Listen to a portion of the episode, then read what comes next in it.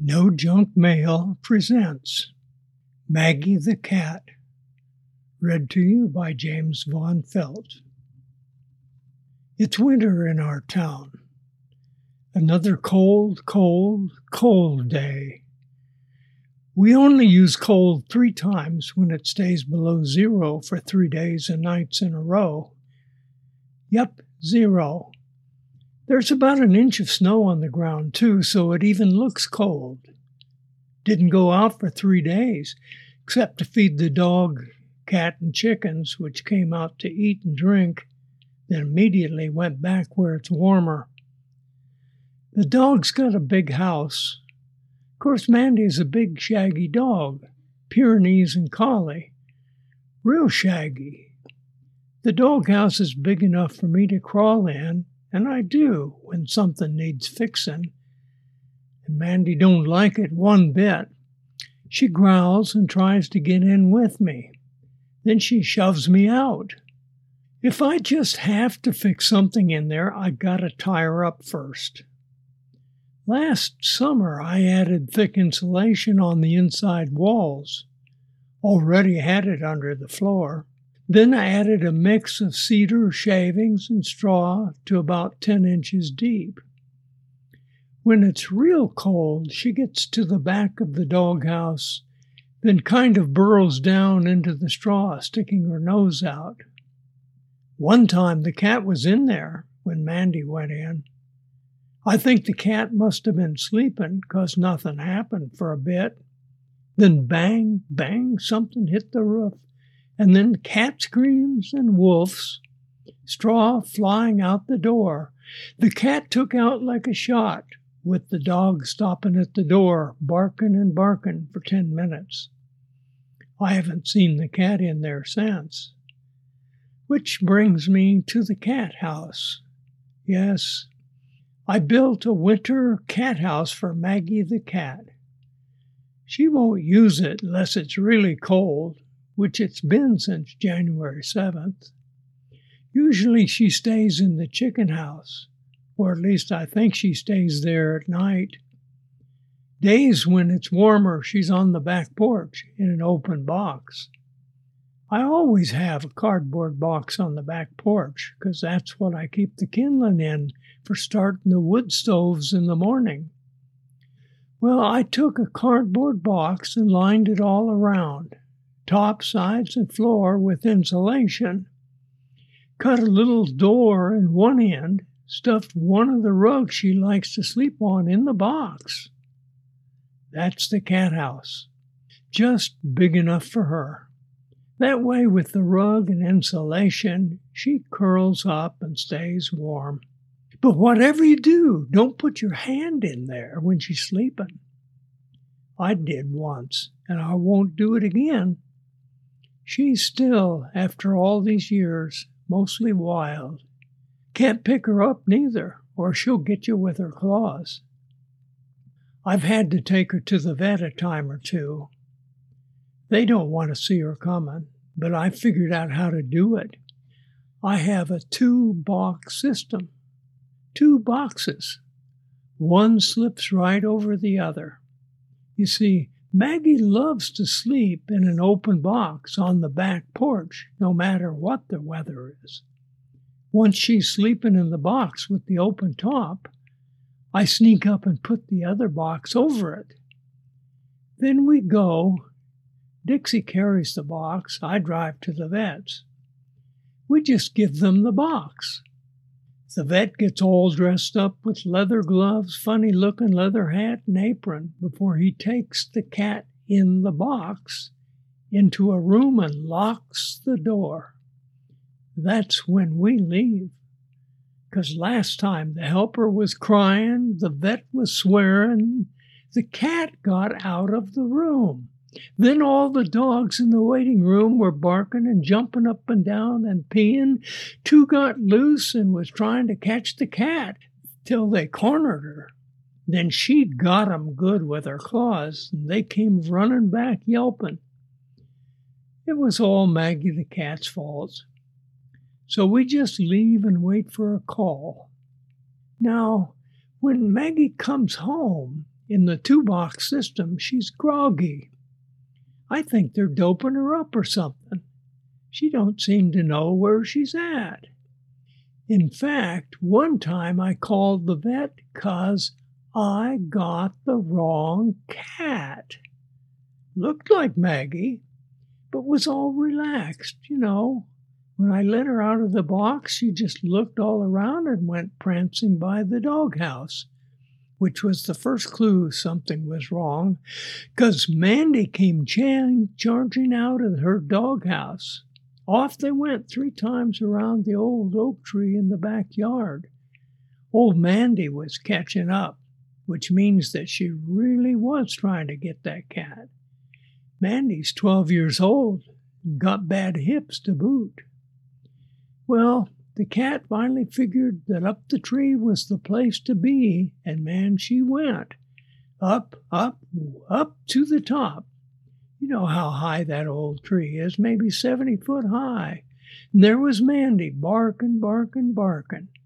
Now, that's not the way Maggie the cat acts. She's mostly wild, feral cat.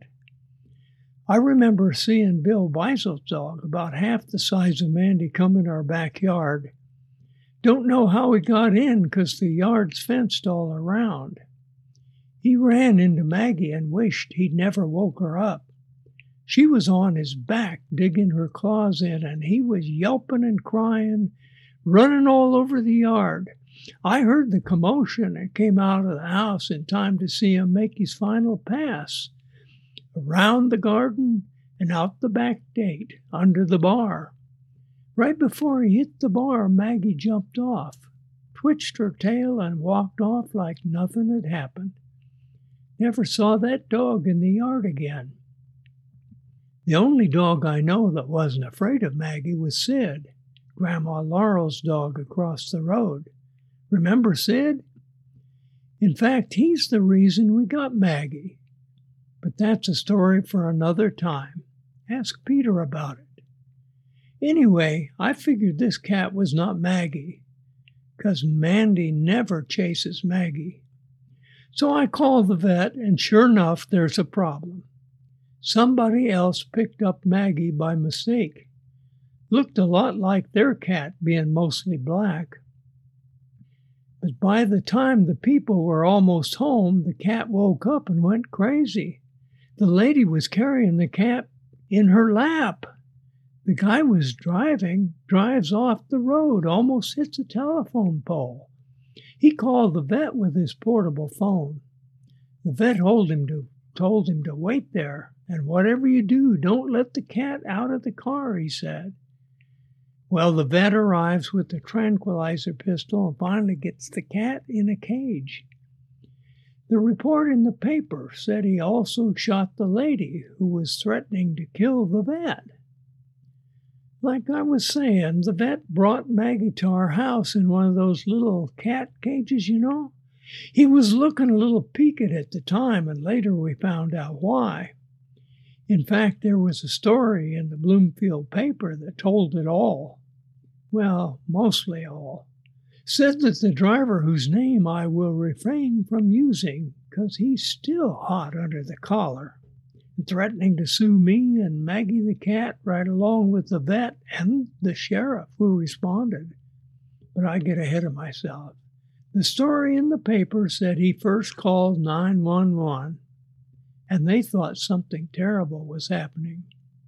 The cat and lady was making a terrible noise as it went nuts, running all over the car, clawing the driver and the lady.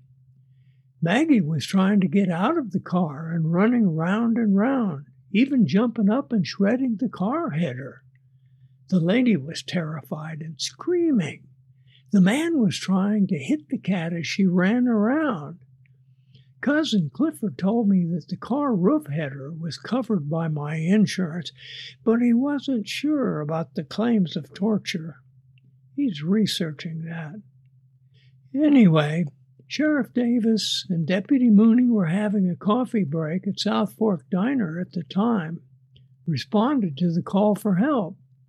Took eight minutes, according to the paper, and by then the vet was already there. Like I said, I had called the vet saying there may be a problem. He had a call from the car with people screaming. He dropped everything, picked up his emergency bag, and had hightailed it off to where they were, which, according to the paper, was the golf course, down the ditch, over the green, and in the sand pit. The vet told me he was there in three minutes, and I believe him. The lady said it took him two hours. The vet knew what he was up against. When he got there, her husband had locked all the doors. He was holding down the door locks between rushes the cat was making at the windshield, whereupon he used his hands to try to bat the flying cat. To no avail, I might add, except he landed a few on his wife in the process, and that showed up in the picture of her in the paper. Well, the vet whipped out his tranquilizer pistol, which was already loaded. Finally, got the guy in the car to lower the window about an inch, which, according to the papers, was the last straw which made the lady go bonkers. Bonkers? That's a psychological term for people that are highly agitated, energetic, and do strange things. Apparently, she didn't understand what the vet's intentions were. She thought he was going to shoot her, which is what he did, accidentally, of course. As she was now jumping over the front seat into the back seat, whereupon the cat attacked and she jumped back into the front seat, screaming all the time. Meanwhile, the vet is taking shots trying to hit the cat. That's when Sheriff Davis and Deputy Mooney show up. By that time, the driver already had been hit by a tranquilizer. He was slumping more or less peacefully over the steering wheel, with his hand still holding down the door locks. The lady and the cat, according to the story in the paper, were playing tag. Deputy Mooney, being a bit younger and more agile than Sheriff Davis, immediately sized up the situation. He raced out of the patrol car, tackled the vet, knocking him out, flinging the tranquilizer gun over the rise onto the golf course green. Almost made a hole in one, the paper said. At first blush, from Sheriff Davis's perspective, the vet may well have looked like a malicious ne'er do well, threatening the inhabitants of the car with a pistol. But things sometimes are not what they first seem to be. By the time Sheriff Davis got to the scene, the deputy was getting up and recognized the vet who takes care of Roger, his Great Dane. Deputy Mooney was confused. The vet was laying there out like a light. The gun Deputy Mooney was sure he saw was nowhere in sight though it was just over the rise on the green. By this time, the lady in the car was slowing down, screaming and still acting very strange. At first, Sheriff Davis did not see Maggie the cat. Since the doors were locked, the sheriff took his handy window smasher and smashed the window to unlock the doors and get the people out of the car. He said he never saw anything move as fast as that cat. In fact, he said he thought something had been shot out the window. He was looking at the lady in the car and was intent on getting her out. Well, he did. When the vet came to, he saw the window was busted. Assumed the cat was long gone, but not all was lost. The cat was up a nearby tree, whereupon soon it fell out as one of the shots had hit its target. Well, so there you have it. We got Maggie the cat back. Oh, and the neighbor boy got the black cat out of our tree and to the vet. The lawsuits are pending, and our town is calm again. Well, that's it for now. From where the corn grows tall and pigs fly. Take care. All my love, Grandpa Jim.